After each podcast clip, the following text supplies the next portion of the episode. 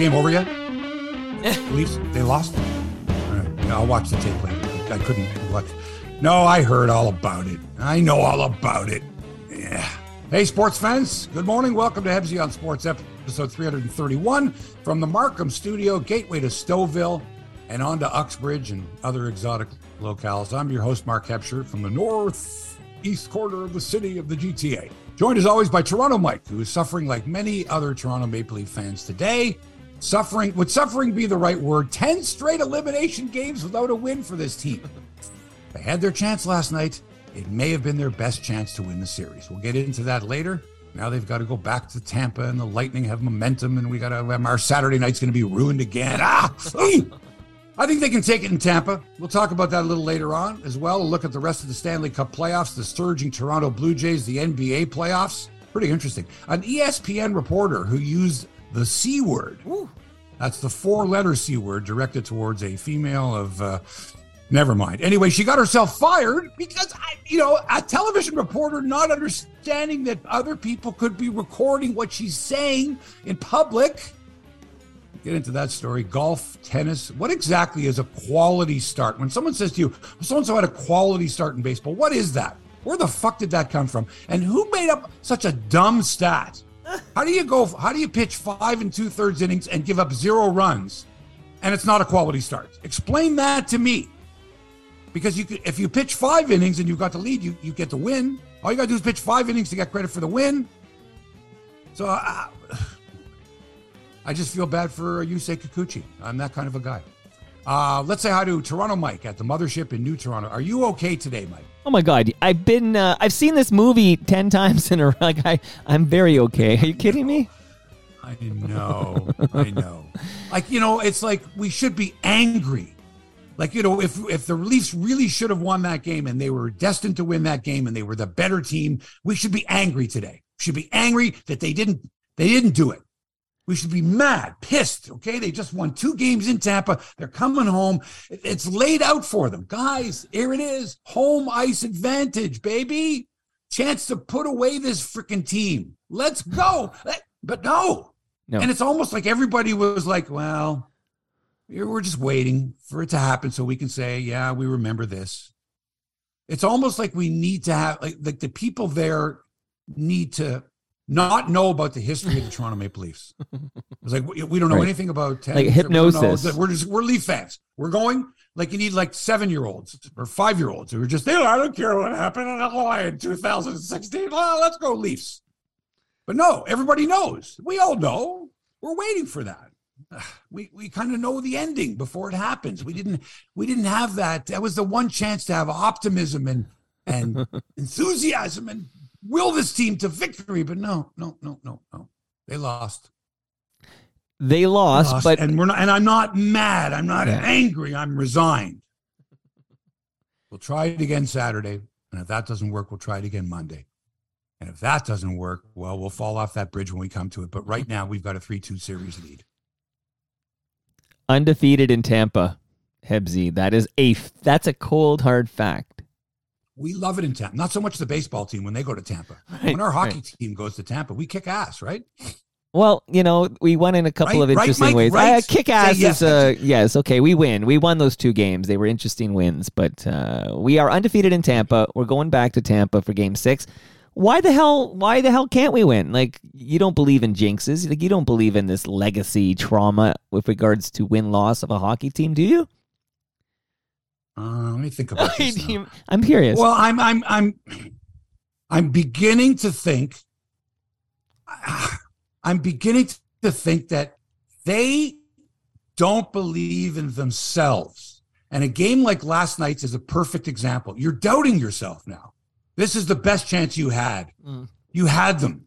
You had them in your home, and there are no excuses, and they're hurt, and you're not. We don't have injury issues. And uh, come on, man.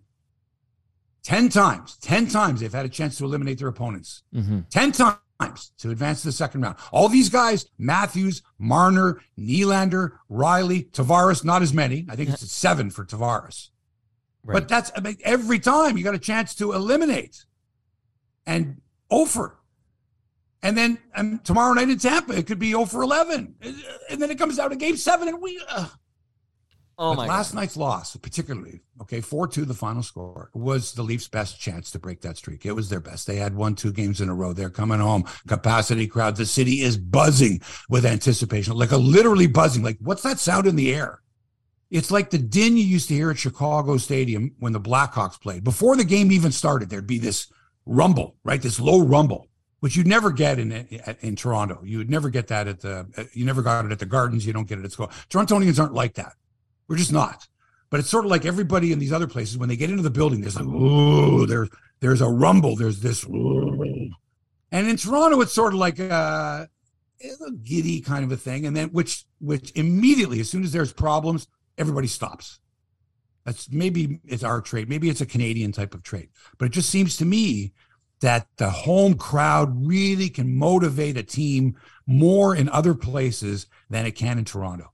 Like in Toronto, it's like wait for the scoreboard to tell you to make noise. Do you know what I mean, Mike?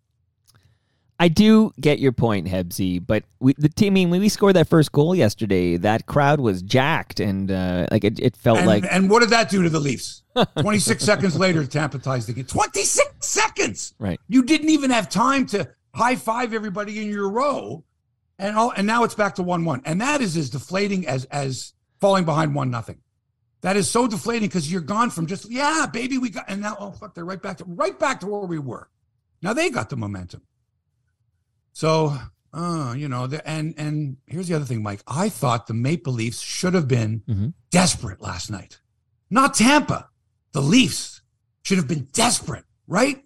But the idea that oh we're up three one, forget that. You should have Right. played it like it was Game Seven. Right. They had, the Leafs had to be desperate. The Leafs had to be the ones to pull out all the stops. The Leafs had to be the ones to get dirty and gritty and grimy. And oh, they didn't have Michael Bunting in the lineup. They were worried that he was going to get another penalty.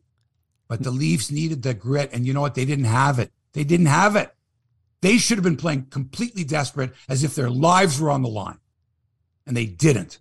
And it's going to cost them. It's going to cost them. Let's face it, Mike. The Lightning have been the better team all series. They were the better team in game one.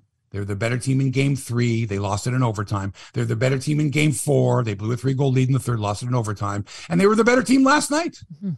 They were. That's the, no say, you know, the Leafs are better. They got better personnel. No, they don't. And now the tables are turning, and it's Tampa that smells blood. Don't tell me that the Maple Leafs smell blood. Don't tell me they smelled it last night, because if they did, they didn't go after it. You got to smell blood, okay? And you got to attack. And the Leafs should have been smelling blood last night. Oh, we're up 3 1. Oh, you know what happens? 90% of the teams that lead 3 1 win the series. Fuck that.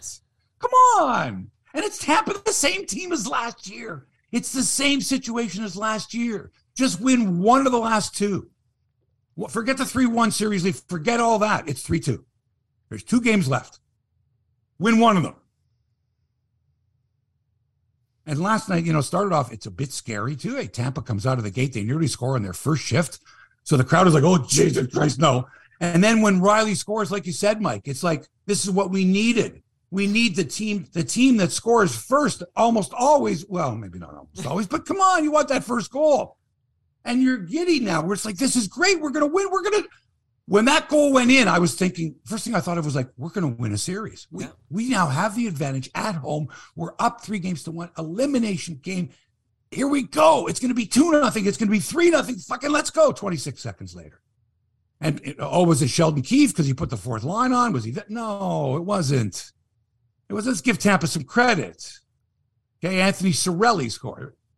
Uh, And, and now the crowd's out of the game, you know, for the most part and the Leafs couldn't generate any offense. And when they did, this Vasilevskiy guy, who has been a sieve for the first four games, now looks like a fucking Vezina Trophy winner. This is all we need. This is why we had to put the game away last night. We had to do it last night because now Vasilevskiy's going to get better and better and more confident. And our guy Samsonov is going to get less less confident. This puck goes through the legs. This puck he couldn't smother. This one he got lucky. This one hit a post. Tampa's best scoring chances were when the Leafs were on a power play last night, Mike. I think it was their first or second power play. I think they gave up two shorthanded breakaways and another great scoring chance. I just remember going, "Oh my god, this is this is horrible." Like if Tampa's playing like this when the Leafs have the power play, maybe the Leafs should just decline the penalty. And I know the Leafs have a wicked power play, but once that's only when they've got the possession of the puck in the opponent's zone. You know, trying to get into the zone was like, uh, you know, like trying like like Houdini trying to. Well, no, no, not like Houdini. Sorry, that's the wrong way. Like somebody trying to escape from like you know right. Alcatraz or whatever. Like you can't get in there. They're going to take it away from you. Um, and so so what happens is so now they score. They open up a three one lead in the third, and now and then of course we get a nice little break and. Uh, Keefe decides with about, I don't know, what's it, about five minutes to go, I guess. They're down two goals. But it might have even been more than five minutes. And we've discussed this before. When do you pull the goalie when it's a two goal advantage? But anyway, he pulls them about five minutes to go. The Leafs get within one. Auston Matthews scores. So now there's three and a half minutes to go. You're at home. The crowd is going nuts. You're down by a goal. People are remembering that a couple of days ago you were down by three goals and you scored three times in six minutes in Tampa against the same team. So the crowd is into it now. This is great. He's out for an extra attacker, right? It's 3 2. And then, I don't know, for some strange, odd, ridiculous reason, the Leafs start like they iced the puck once and they had to put Samsonov back in goal. You got some people saying, wait a second, don't pull the goalie with, you know, like leave the goalie in until there's a minute and a half to go. Like, you know, why would you pull him so soon? And then Tampa hits the post and Leafs still have a chance. And and then finally an empty netter by Killorn ices the game for Tampa. But what I noticed more than anything, Mike, was the line of Stamkos, Kucherov, and Point, along with defensemen Sergachev and Hedman, managed one point in the game, and that was Hedman's assist on the empty net goal by Killorn. So essentially, they had no points. Their top five players, no points, and they won 4 2. Okay. The Leafs grinders, hmm, nothing. They didn't have any because Bunting wasn't in the lineup. And at this time of the season, at this time of the playoffs, I'm sorry, but you need grinders. I'm not saying put Wayne Simmonds in there, but you know what? Tampa's taking advantage physically of this team. And I'll tell you what, I know Matthews scored last night and Marner got an assist, but I've seen more of Matthews and Marner on those fucking stupid TV commercials than I see them on the score sheet. I mean, that RBC commercial with him wearing that blazer with that other dude, uh, what the fuck is that? I want to see him scoring goals. I don't want to see him pitching a bank. And if I see Marner taping that fucking plastic fork one more time like it's a hockey stick, give me a break. Why do they run these commercials? Well, I, there's fucking Mitch Marner eating a salad from Skip the Dishes, and now here's a shot of Mitch Marner live who hasn't done a fucking thing in the hockey game tonight. It drives me nuts. Don't you hate that, Mike?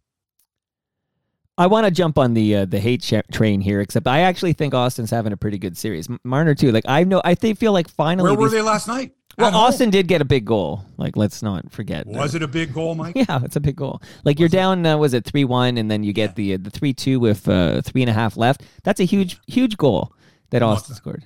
No. no. It would have been a huge goal had the Leafs scored again and tied it and won it in overtime.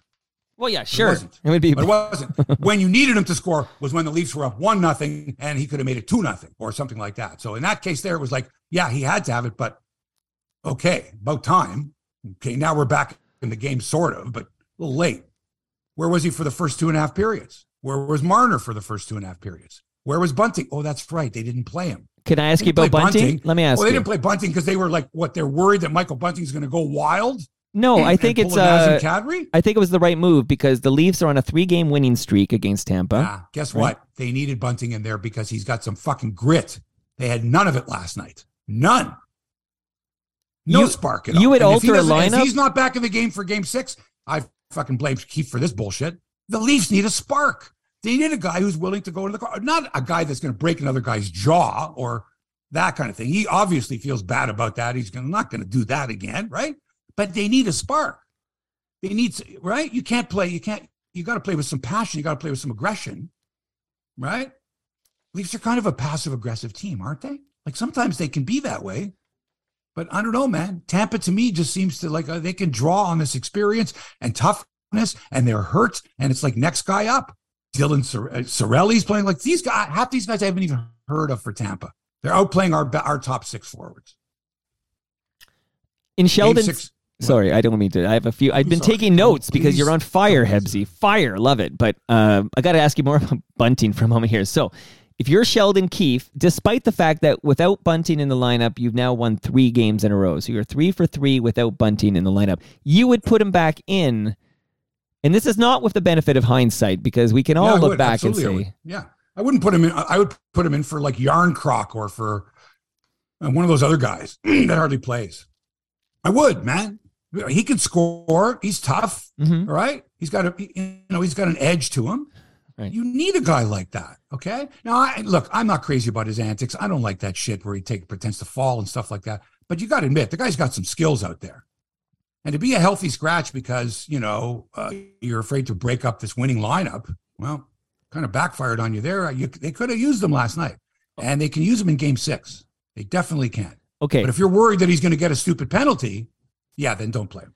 Had Bunting drawn back into the lineup for that game yesterday, Game Five, and the Leafs loss, you would be spending, I think, 20 minutes of this episode going off on Sheldon Keefe. Why the fuck do you change your lineup when you're on a three game winning streak? No, I don't think so. You're talking something pretty insignificant. The rest of the team was all intact. It was the same goalie, the same defense, the same everything else. You're talking about one player.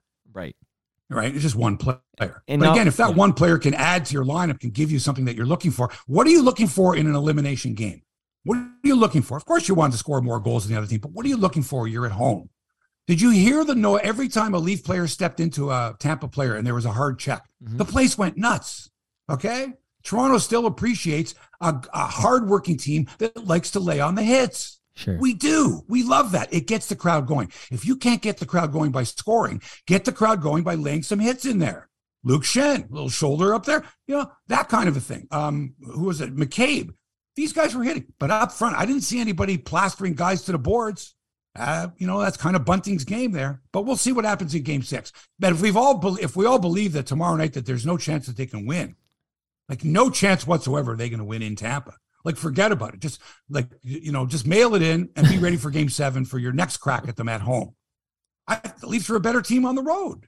You got a better chance of winning tomorrow, right? Than they do Game Seven back in Toronto. I feel the same way. I feel I got to ask okay. you uh, more pointed questions here because this is a big deal in this city right now. What kind of but, line of questioning is this? Where'd you get these questions from? I jotted them down during your uh, your rant there. Okay, the second Tampa Bay goal. If you can think back to that second Tampa Bay goal, I thought it was absolute. I mean, I'm not alone in this thinking, but I thought it was an absolutely horrible goal by Samsonov to allow. Like to me, it's like, what was he doing? Sure was. Yeah, and then he seemed to me to be a little shaken after that, like how he responded that. But that was a terrible goal to allow. He seemed a little off. Meanwhile, you're right about uh, Vasilevskiy. Those first four games, we were kind of exploiting something very rare, which is a weak Vasilevskiy in the playoffs. He looked very average. And then suddenly he turned into the Vasilev- Vasilevskiy, it's harder to say, of old in this game five. If that Vas, it depends which goaltenders show up in game six. It's it always comes down to goaltending in these playoff games. But if Samsonov can't shake off that bad goal he allowed, and if Vasilevskiy plays like the Vasilevskiy we're used to in the playoffs, yeah, th- we needed game five, buddy. We needed to dupe what we did in game two. Yes, and remember, without the benefit of Stamkos, points, Kucherov, Sergachev, these these guys scoring at all. Okay, now you're going to go home. You're going to tell me that the Leafs are going to blank these these guys on the score sheet. They've got the last change. No, I mean it could get ugly. I, I mean the Leafs could lose seven one in Game Six. They could, or they could win in overtime and win the series. And don't tell me it's never happened before. Don't tell me it's oh, and it's never happened before where they go back for Game Six and they end. Up, no, it's happened. Happened last night in the NBA. Atlanta had a chance to go back to Boston for a Game Seven they had a huge lead. They blew it. Boston ended up winning it. They won on the road in game six. There's a lot of teams winning on the road these days, Mike. Mm. A lot of teams winning on the road. Mm. So, you know, I, you know, I wouldn't be seriously, I would not be surprised if Keefe and the Maple Leafs are super focused going into Tampa, feeling the good guys. Last two times we were here, did we not go into this dressing room? Were we not winners? I mean, you can take a lot from that. And you don't have the pressure. There's no there's no pressure on the Leafs to win this game. There's none. No one expects them to win. Nobody. Everyone expects Tampa to win game 6. So, I'm okay with it. Let's see their best game of the series tomorrow night.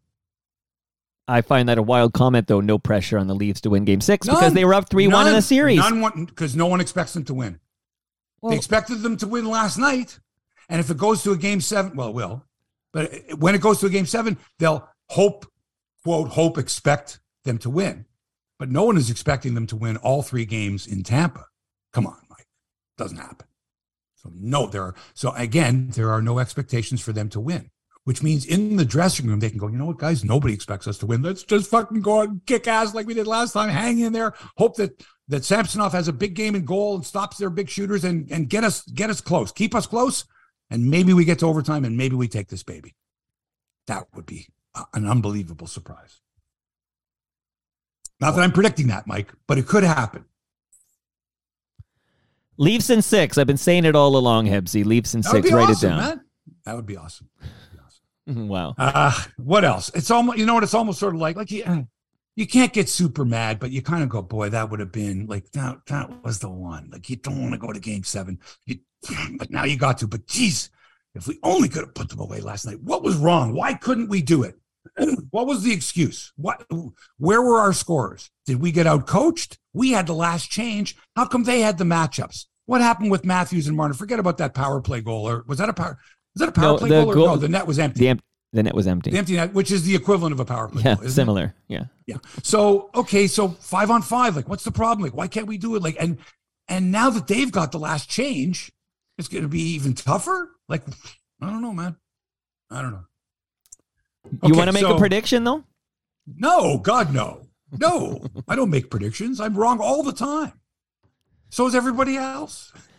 Does this remind you of the? Who uh, the last person you knew that say I've made the correct prediction for the Maple Leafs every? No, right, no, right. Unless you pick the Leafs to lose every fucking series, the last ten series, and I know people that do because they hate the Leafs.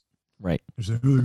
But as a Leaf fan, come on, out of those 10 series, like the Montreal series, we were up three games to one. Yeah, I was going to ask you about Montreal because Montreal, uh, a, a, a, much weaker team than this Tampa Bay Lightning team, and we uh, couldn't close that deal. But this, so, remember, there are new parts. Let's just remember, it is a new goalie. There, oh, you know, there's um, Riley, there's, there's, oh, O'Reilly, sorry.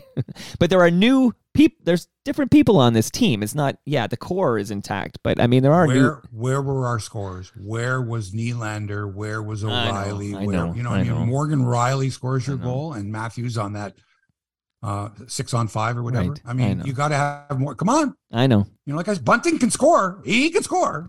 You know, everybody's excited. Oh, Matthew. The whole series on the shoulders of Michael Bunting. Player. Okay, uh, game I mean, Matthew. I'm not saying to replace Knies. I'm saying to replace one of these other dudes. That's a the fourth line guys, Aston right. Reese or Acciari or come on. Can't can't can't take um, Kerfoot out though. He's overtime hero from uh, overtime no, hero no, from Kerfoot, game no, no, because Keefe loves uh, Kerfoot. Right. He loves Kerfoot. But but um, you know okay. you can take one of your bottom six forwards out there and then put put uh, Bunting in there. Uh, it, it, can't hurt you. It's not going to hurt you.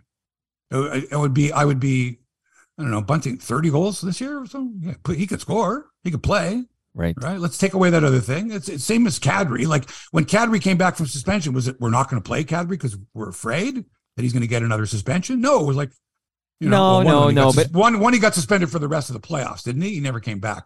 Well, but, I mean, the dude, remember, he was a 30 goal scorer. He was a 30 goal sure, scorer. Sure. We were, we were 3 and 0 without Bunting in the lineup. I don't think you changed the lineup. I think Keefe did the right thing there, but you know, we'll see what happens in game six with Bunting in the lineup. We'll see what happens. Again, you know, you know, if you got if, if you need to score goals and you've got a goal scorer that's sitting up in the press box, like Wayne Simmonds, different story.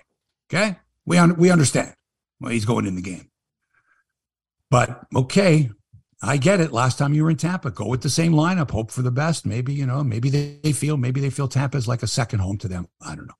I don't know. We'll see.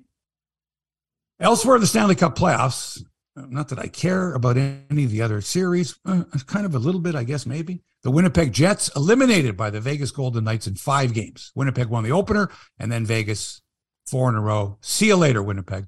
Final score 4 1 in the game. Uh, final score in the series, four games to one. Vegas dropping the opener at home. And people, oh, hey, the Jets. Ooh, Rick Bowness has got his team. No, they had injury situations. They never were right this year. They kind of squeaked in. They didn't really, they weren't impressive looking uh, near the end there, they they got in as the last uh, wild card team, and then they got beat by the division winner. Like Vegas won the Pacific Division. Pacific Division might be the best division in all of hockey.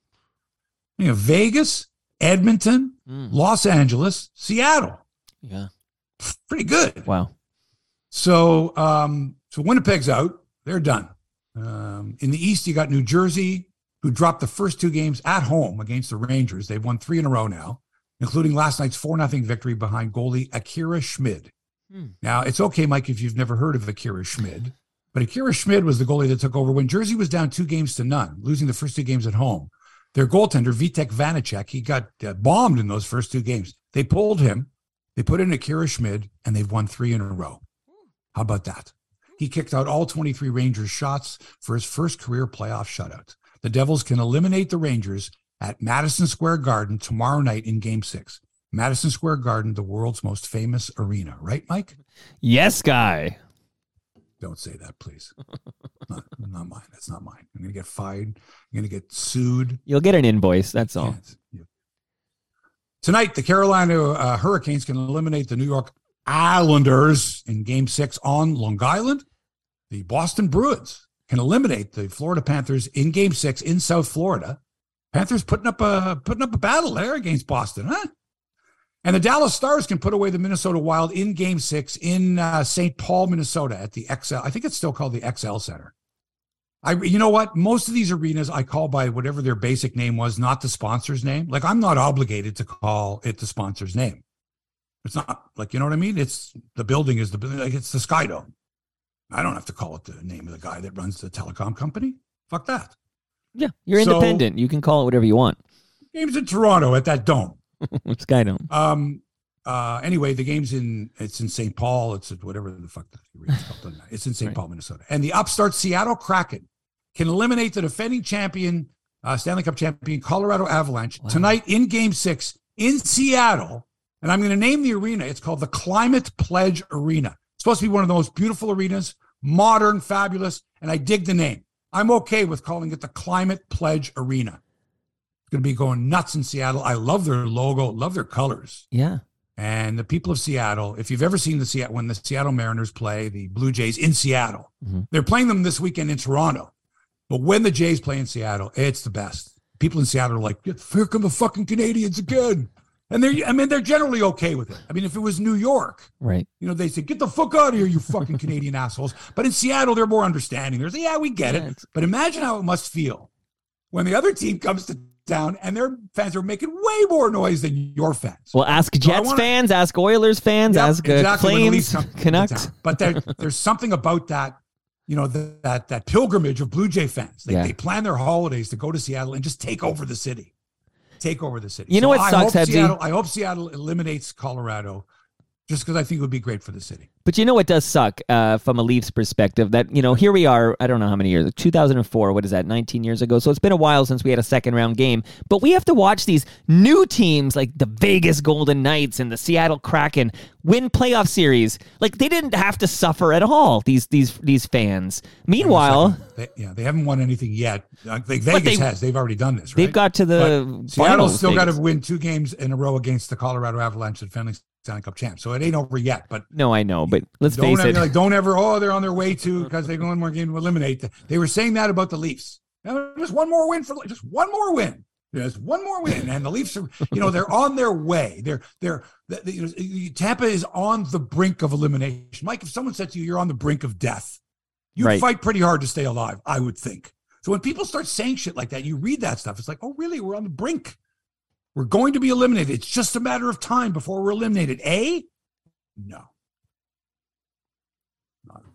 Wow. The NBA playoffs have been pretty crazy this year, too, even without the Raptors involved. The Miami Heat, if you recall, they got the eighth seed. They lost their first play in game, Miami. Yep. Like they were the eighth seed. Well, guess what? They're in the second round. They eliminated the top seed in the East, Milwaukee, the other night. And after the game, a reporter asked Giannis Antetokounmpo if he felt that this season was a failure. And Giannis said, Hey, man, you asked me the same question last year when we won it all. and he he composed himself. I was really impressed with this. He composed himself. He said, Look, man, I don't want this. I think the guy's name was Eric, the reporter from The Athletic. He said, Look, I, I don't want this to be a personal thing, but a failure. Was Michael Jordan a failure in the the years when his team didn't win the NBA title? Like he won six of them, but was his was, was he a failure? Did, and then he says to the reporter, "Did did you get a promotion this year?" The reporter's like, "Well, I'm asking you the question. Don't know. Did you get a promotion this year?" And the reporter said, "No." He goes, "Okay. Does that mean you failed in your job because you didn't get a promotion?" Now, I thought this was very thoughtful, very human. Uh, just besides being very articulate, but just very well thought out. It wasn't spur of the moment, oh, you suck. It wasn't knee jerk. He took his time, he thought about it, and he thought failure, right? Now, now that's a legit question when you're the number one seed, the defending champion, and you're expected to beat the number eight seed. It is it is a failure. Yes, I mean, the question but that's what I say. It is a failure. A, it was a good question, mm-hmm. but the way it was phrased, the timing of it. Anyway, the any I've been to enough of these before, and it didn't used to be like this. Folks, you used to be able to ask the guy on your own without everyone in the world listening. Right. You could ask a question. But in a scrum situation or in a situation like this where it's a podium and it's a pool feed and a disembodied voice says, oh, How do your team? How does you feel? I've been there before, right? You're on deadline, whatever it is. Mm-hmm. But what you want more than anything else is you want to elicit an answer that is an interesting answer that's quotable, that's not a, oh, well, well we'll try it again tomorrow. Nothing worse than asking a good question or just asking a question and getting your standard blah, blah, blah line. But I think this reporter was surprised at the length of the answer and just how thoughtful the answer was. That's what I'd like to see more of. Right? I want to see more of a, an athlete. And remember, this is 10, 15 minutes after the game's over and you've just been eliminated. Right. Right? I thought his demeanor was very calm. I thought the fact that he said, I don't want to make this personal but you're talking to me as a human being, asking me, do I think I'm a failure? And it was really an interesting point. And he got roasted for it on social media, right? Like people are like, ah, come on, you're you're a failure. You guys suck. You should have beaten the number eight seed, blah, blah, blah. You know, shit like that. And he didn't see it as a failure. And because of that, people were like, well, what kind of an athlete are you? You should be pissed. You should be angry. You should be, I can hardly wait to get back at them. We're going to make it happen. No, humans aren't like that. We don't do things like that. If you're in the midst of a failure, okay, or there was a death or something like that, you don't just say, I'm going to turn it around right now and live. You need time.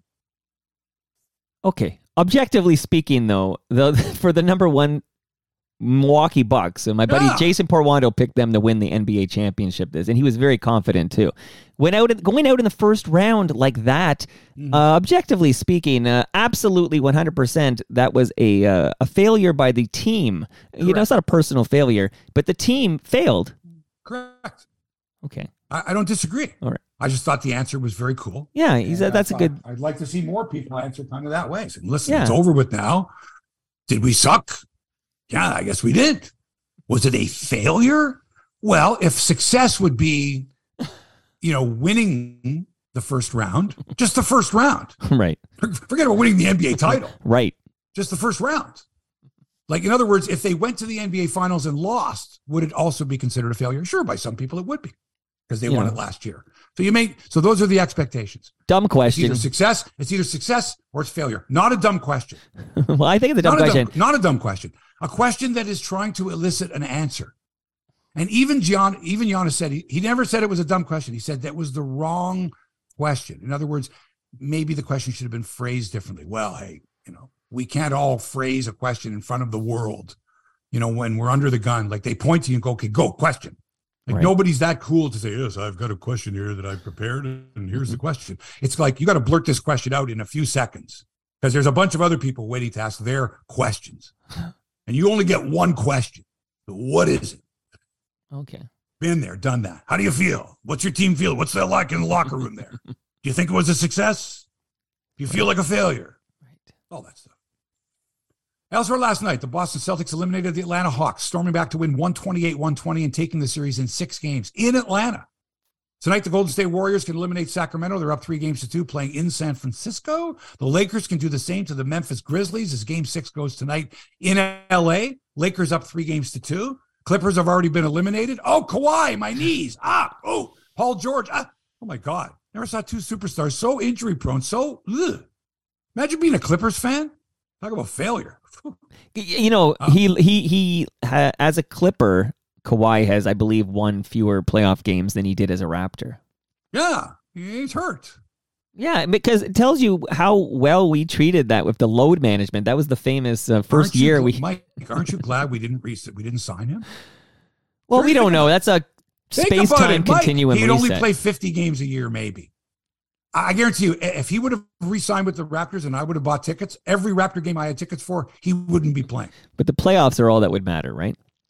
What did he do in the playoffs this year? Well, thank you. Thank you very much. Let's I, look back. Should we have signed Kawhi Leonard? Spend all that money? I would have done it. I would have done nope. it. You'd be on the bench. His nickname is fucking Street Clothes, Kawhi Leonard. Street oh. Clothes. Misses more games than he plays. Has been. Ouch. Second round begins tomorrow in the end. Here's the other thing about the NBA. Okay. As soon as as soon as you can play a second round game, let's go. We're not going to wait for the first round to end. Right. We go. Yeah, I like this. NHL yeah. NHL waits around. Right. Let's wait. By the way, again, I think Edmonton's got to wait. Edmonton played Tuesday. They won game five. They're up three games to 2 mm-hmm. They got to wait till Saturday. Yeah.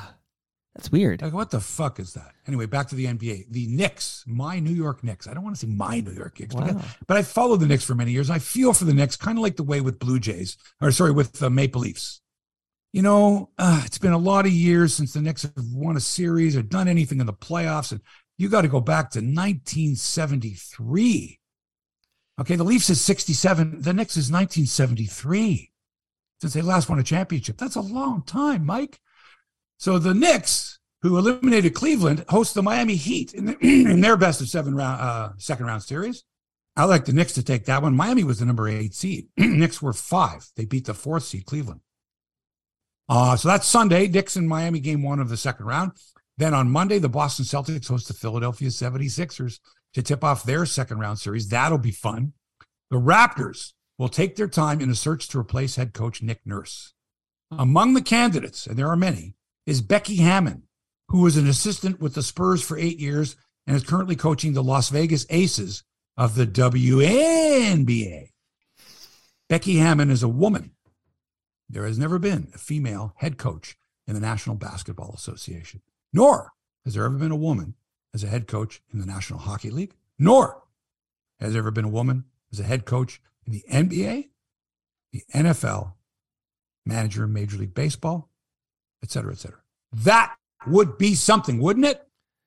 The Raptors say they are making a broad search, which means that just about everybody is a candidate. Oh, I thought they were searching for a broad. That's Mike. Don't say that. What? I can't, can't, that's a joke. do stuff like that. No, don't cancel me. and by the way, we'll be getting to media saying stupid things, uh, which should end up being a regular segment. Uh, I think we might have to have like dumb things said by members of the media. Stupid, dumb things. Two of them today minimum. Uh, baseball now, the Blue Jays begin a series at home with the Seattle Mariners tonight. Yes, the same Seattle Mariners who last year came to Toronto and fuckers beat us. Did we beat ourselves or did they beat us? Whatever the case. Were we up? This, remind me, 8 1? What were, we, we were up significantly. In, we were up 8 1. Right. We were okay. up 8 1. Just want to um, remember. Yeah. So anyway, the M's this year have Teoscar Hernandez in their lineup. He he's, hasn't been playing that great nor has Seattle actually. He hasn't helped them at all. They're 11 and 14 so far this year. The Jays are 16 and 9. Alek Manoah, who seems to have found his groove, goes for the Blue Jays tonight against Luis Castillo of the Mariners. Meanwhile, the Tampa Bay Rays won again yesterday, beat the Chicago White Sox. Isn't everybody beat the White Sox? uh, the Rays lead the East with a 21 and 5 record, but have not beaten anybody. They've beaten nobody, all losing teams and they're in Chicago for the rest of the weekend. They might sweep the White Sox. Anyway, they're 21 and 5. The Jays are 16 and 9, so we're four and a half games back.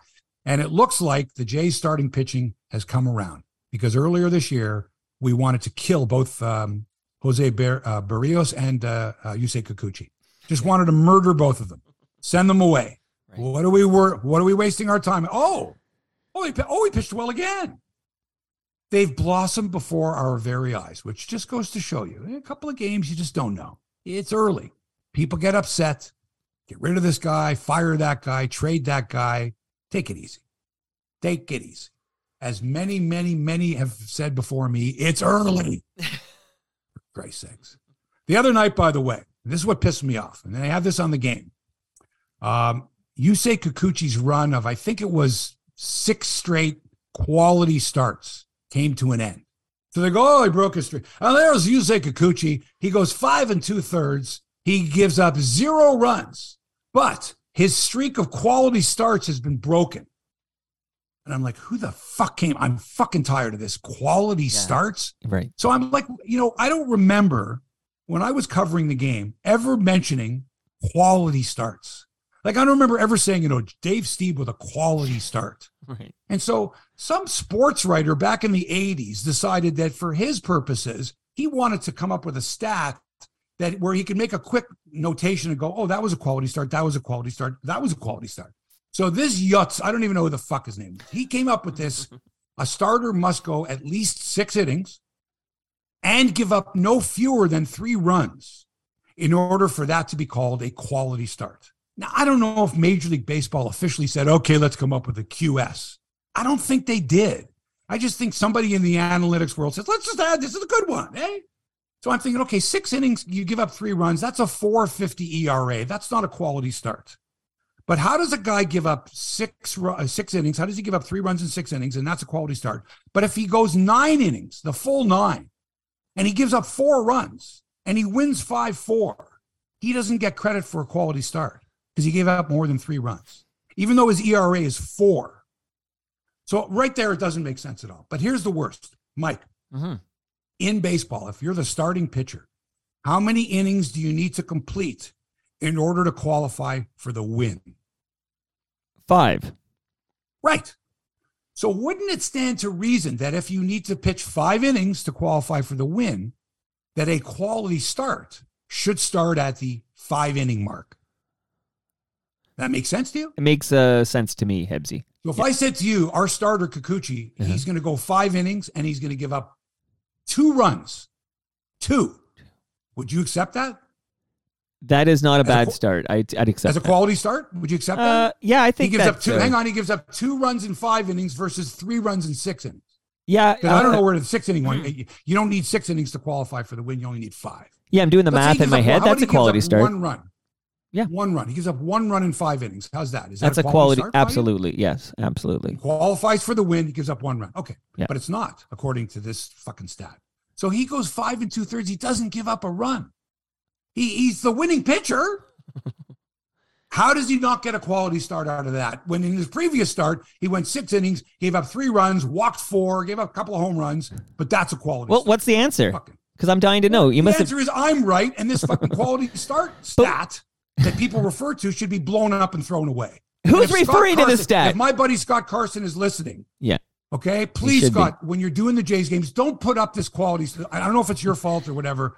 Please don't put up the quality start thing. Please do not. But put Hebsy, up last six starts, quality starts. Don't because if you do, you have to put up five and two thirds, no runs allowed. You have to. That's a quality start. So, what is the reason though? You must have dug into this. Like what? He, he... There's no digging it. They, they came up with it. This yachts came up with it in the 80s, and now people start referring to it because we have to have more and more stats. I know. It make no sense. Because I say to you before the game, would you rather the pitcher went six innings and gave up three runs mm-hmm. or full nine innings and gave up four runs? You're going to go, give me the nine innings. Yeah, I'll take the runs. nine four. Yes. Sorry, Mike, not a quality start. Well, and fuck that struck stat. Out 15, could have struck out 15, given up four earned runs, gone the whole way, and his team wins 11 to 4. He doesn't get a quality start win. But all he had to do was pitch six innings, give up three runs. Okay. His team wins 18 to 3. He's out after six innings, got an ERA of 450, and he only went six. Can I tell you a How quick aside a- story, really, really quickly here, Hebsy? Uh, doesn't have to be quick. Okay.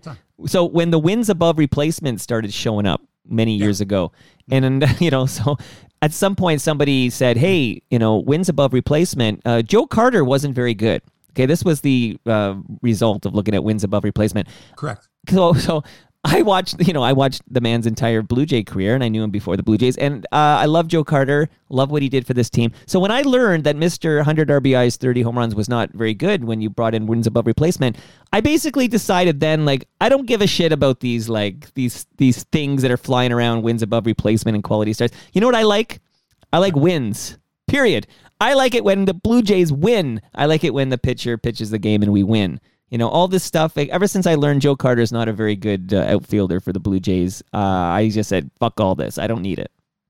Okay. That's my quick story. Thank you for coming to my TED Talk. Right. But you understand what war means. You yeah, wins above wins, replacement. Of course I understand right. what it means. So you understand the fact that just because you're cherry picking the highlights of Joe's career, which is perfectly fine. Sure. and, you know, doesn't diminish what he did. Right. In the statistical world, to, to replace for Joe Carter to replace an average player, he wasn't that much better than. No, yeah. and remember, average. The average player, Mike. Average. Yeah, but all you're doing Replace, is explaining wins above replacement. Guy. Yeah, you're explaining it. Right. I decided. Again, so if you looked at his whole career, the yeah. stats say that Joe Carter, while he was a great clutch player and did have 30 home run and 100 RBI seasons, he wasn't as great a player. And I don't know what his war was, his career war versus somebody else. Right. Right. But is he in the Hall of Fame? No. No, he's not. Is there a reason he's not in the Hall of Fame? Yeah. He was a very good player, but he wasn't a Hall of Famer. Had his war, has his war been 20 points higher, he might have been a Hall of Fame. I don't know. Anyways, fuck these stats. Uh, let's no, go. But Jays. I get it, Mike, because you're a Blue Jays fan and you're looking at right. Joe Carter and saying, "Hey, I'm looking to be entertained." I don't. It in just ruins eyes. it for me. It, I enjoyed watching Joe Carter as a Blue Jay, and it ruins it for me to look at the, these uh, well, then don't metrics. look at the stats because I got news for yeah, you. Yeah, which is why I don't care when about quality stats. Games, when yeah. you watch the games, does anybody bring up WAR when you're watching? Does it in the stats box? No, do you don't see. Here's a Bo Bichette, and he's got a WAR of 3.1. No, they don't. Not too often. So don't worry about it. So fuck the quality start. All this is to say, I don't care about quality starts. I, I would well, like. Nor uh, do I. And, and if you're going to change it, just make the stat more legit. In right. other words, if you need five innings to be a winning pitcher, then make the stat begin with five innings. In other words, if you go five and you give up two runs or less, that should be a quality start. Or one run or less, that should be a quality start. Eugene Velitis, uh, a fan of yours from uh, Vancouver, I believe, British Columbia, Canada, uh, wants you to know that this episode has been a quality episode. So it's a quality episode according to the new metrics. Now what? Now what? So what's the criteria for a quality episode in a, in the podcast world? Okay, let's get. Let's He'll get, get back to us with that. Yeah. And you, while you're thinking of that, let me tell you this great story because this I love doing these stories because, look, I was in the media in the mainstream media for many years, and I did you know my share of stupid things, like dumb, saying the wrong thing, yeah. ask, asking the wrong question in a press conference, being right. told to fuck off by Mike Milbury because I asked a question that he didn't like Right. You know, I've been through a few things like that. And oh, I've heard. There have been a few times where, you know, um, I've had, uh, I've been at odds with other members of the media. Ask Joe Tilley. it, things happen, right? But I can tell you this right now. I never once called a reporter a fucking prick or a fucking cunt ever. And ESPN has fired baseball reporter Marly Rivera after she called another reporter a fucking CUNT in front of dozens of fans who were trying to get Aaron Judge's autograph at Yankee Stadium and many other reporters and people that had cell phones where you could record video. Mike, Mike, she's trying to get, she had a scheduled interview with Aaron Judge. Another uh, um, reporter by the name of Yvonne Gaeta um, tried, according to Rivera, tried to uh, muscle in on the interview or tried to get an interview with Judge, and you can see in the exchange if you want to find it. Here's Rivera saying in Spanish, she's talking to this other woman. Oh, you speak English, whatever. And then you know the other woman went to, went to go towards uh, uh, Aaron Judge, and Marly Rivera was like, you know, hey, he's mine or whatever. And then you hear her plainly say, you know, F and C, like yeah, clear as day. So what happened was the video of this exchange, okay, kicked off a probe by Major League Baseball's Office of Investigations. And after the league shared its findings with ESPN, the network's human resources department launched its own inquiry, which culminated in Rivera's dismissal. Reporters said that last year, Rivera flipped off another reporter and called her a white bitch after the reporter attempted to take a picture of a group of players Rivera was also trying to photograph. In a separate incident, she called another reporter a fake Hispanic. Both incidents were reportedly witnessed by multiple people. For her part, Rivera said she was being singled out due to previous, quote, professional disagreements she has had with multiple people. Uh, postscript to the story, Mike, the reporter that she got into it with, and not the first reporter, but this Yvonne Gaeta, happens to be married to uh, an MLB executive who is uh, uh, a vice president. That shouldn't have anything to do with it because other reporters, she, as I said, one she called a white bitch, the other she called a fake Hispanic. Uh, neither one of them had any relationships with Major League Baseball people. She's had run ins with MLB before. Uh, she's out at ESPN. You know, she just gave a terrible analogy, but she gave ESPN the uh, the loaded gun, right? Like I, have seen this in media. Sometimes, if you want to get rid of somebody without having to pay great severance, uh, it, it, these things come in handy. Mm. Uh, meanwhile, I, it was brought to my attention by a member of the mainstream media who shall remain nameless mm. um, of a tweet by someone, and I didn't follow this person, mm-hmm. but it's a TSN personality. Her name is Marissa Roberto.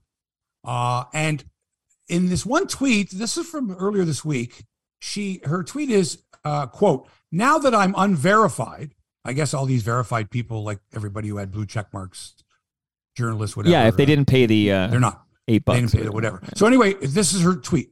Uh, uh, under the head, Marissa Roberto, TSN personality, bar down, you know, her title. Now that I'm unverified, I'd like to remind you to wash your asshole. See you at the video game awards tonight.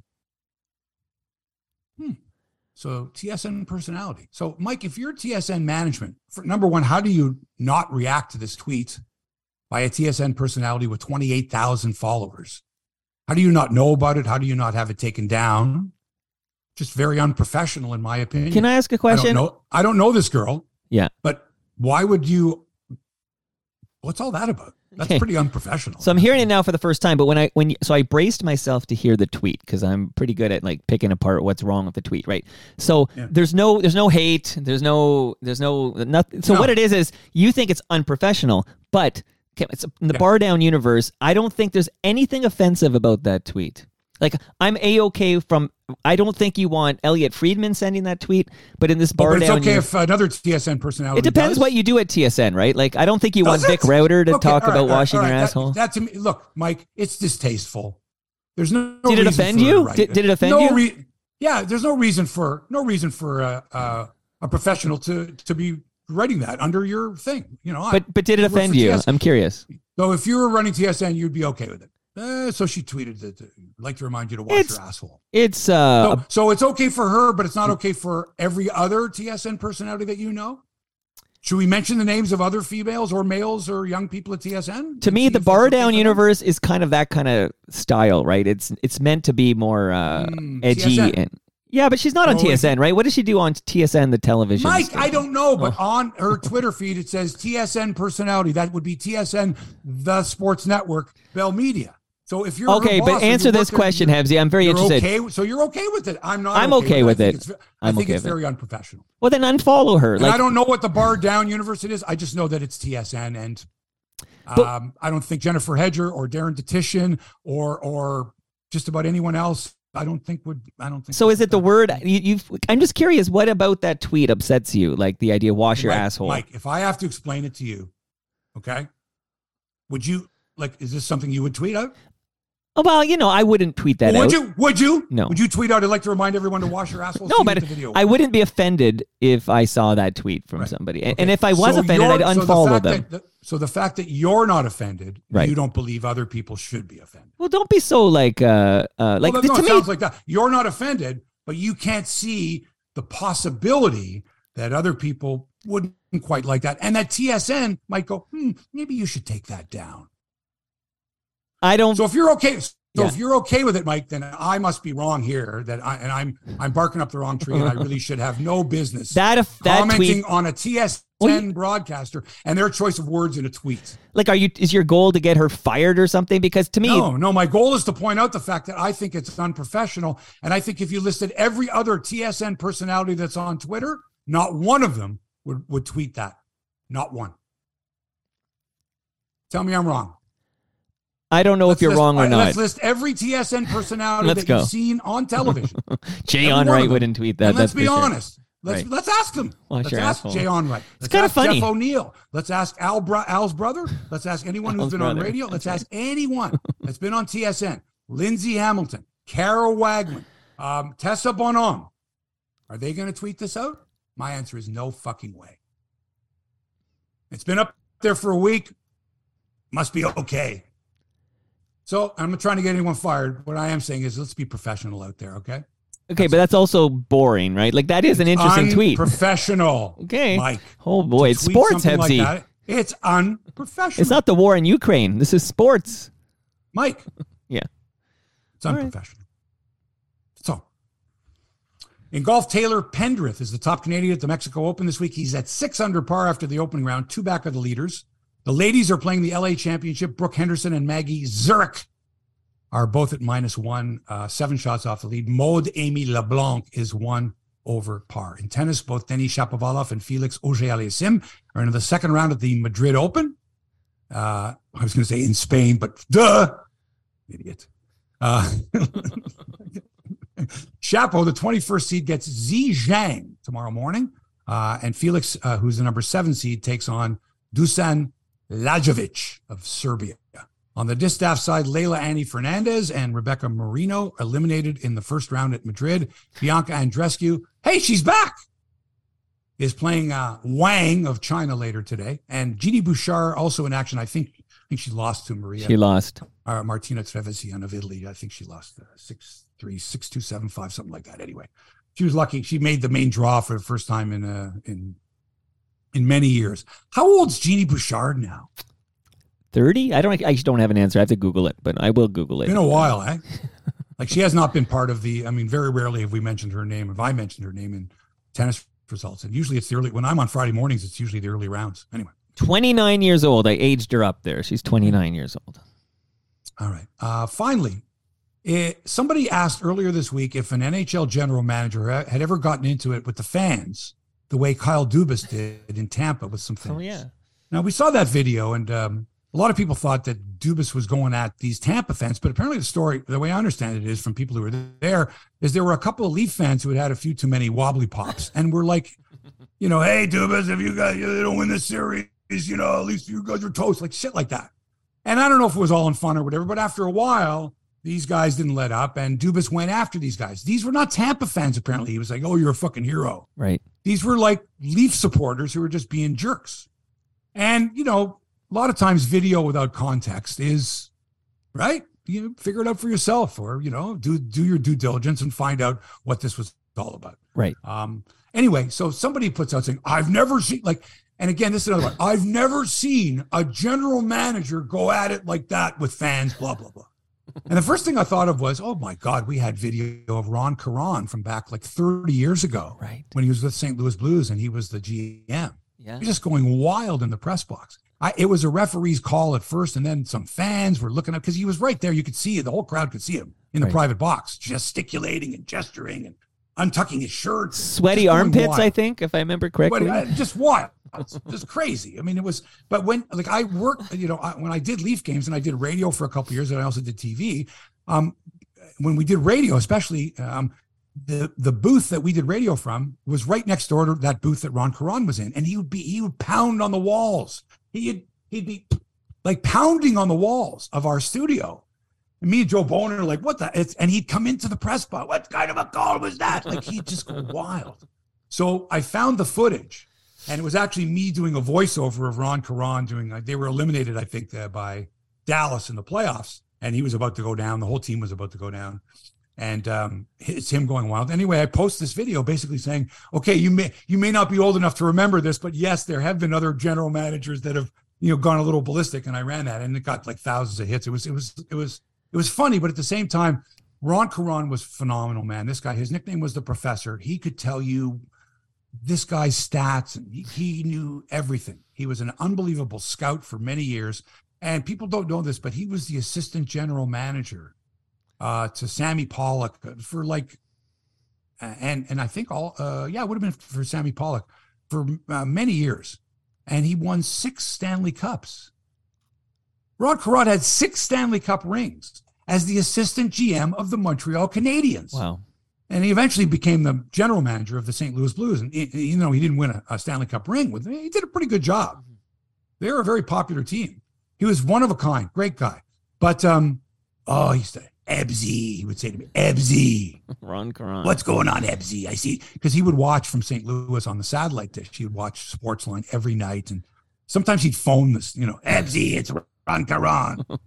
uh, you said this about this guy. That, but and I'm just, I'm making fun, not making fun. That's the way he spoke. Wonderful guy.